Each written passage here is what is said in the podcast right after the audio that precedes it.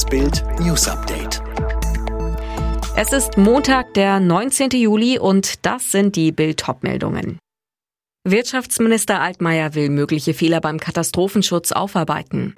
Künstlicher Fanjubel für die Olympischen Spiele.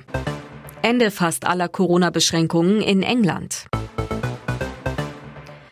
Sie waren ins flutverwüstete Adorf Schuld gekommen, um Menschen, die alles verloren haben, Beistand zu leisten. Bundeskanzlerin Angela Merkel und die rheinland-pfälzische Regierungschefin Malu Dreyer sprachen dabei gestern von Herz und Seele und von Schmerz und Verlust.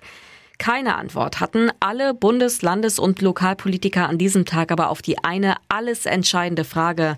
Warum gab es keine wirksamen flächendeckenden Warnungen vor der Flut und in jedem von der 9 Meter Welle bedrohten Ort? Wirtschaftsminister Altmaier forderte im Bildtalk die richtigen Fragen Aufklärung. Es gehe darum, rechtzeitig sicherstellen zu können, dass die Gefährdung von Menschen minimiert wird. Bei diesen Spielen wird alles anders. In vier Tagen wird Olympia eröffnet. Wegen Corona bleiben die Ränge in den Stadien leer. Die Geisterspiele in Japan bekommen künstliche Fanlautstärke aus der Konserve. Die Geräusche beim Beachvolleyball in Japan kommen zum Beispiel vom Beachvolleyball aus Rio. Und auch in den Zimmern der Stars im Olympischen Dorf ist einiges anders als sonst. So schlafen die Sportler dort auf Betten aus Pappe. Die Organisatoren beteuern, dass nur umweltfreundliche Rohstoffe verwendet wurden. Gewöhnungsbedürftig wird's auch im Bad. Die Toiletten eines japanischen Elektrokonzerns mit Massage- und Heizfunktion verfügen über ein eigenes Bedienelement, quasi eine Fernbedienung, die im Sitzen rechts neben der Schüssel direkt zur Hand ist. Ja, wenigstens sind nicht die Klos aus Pappe. Trotz steigender Infektionszahlen fallen in England heute fast alle Corona-Beschränkungen weg. Unter anderem ist auch Schluss mit Maskenpflicht und Abstandsregeln. Die Opposition wirft der Regierung Rücksichtslosigkeit vor. Wissenschaftler befürchten eine erneute große Corona-Welle.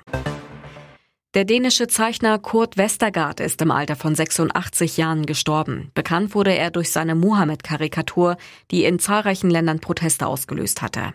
Islamistische Terroristen begründeten auch den Anschlag auf die Satirezeitung Charlie Hebdo damit, dass die Karikatur dort abgedruckt wurde.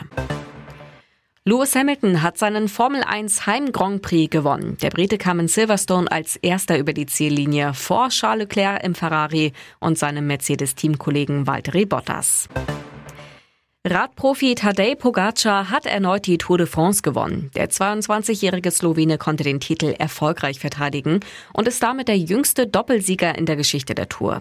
Die finale Etappe in Paris hat der Belgier Wout van Aert für sich entschieden. Alle weiteren News und die neuesten Entwicklungen zu den Top-Themen gibt's jetzt und rund um die Uhr online auf Bild.de.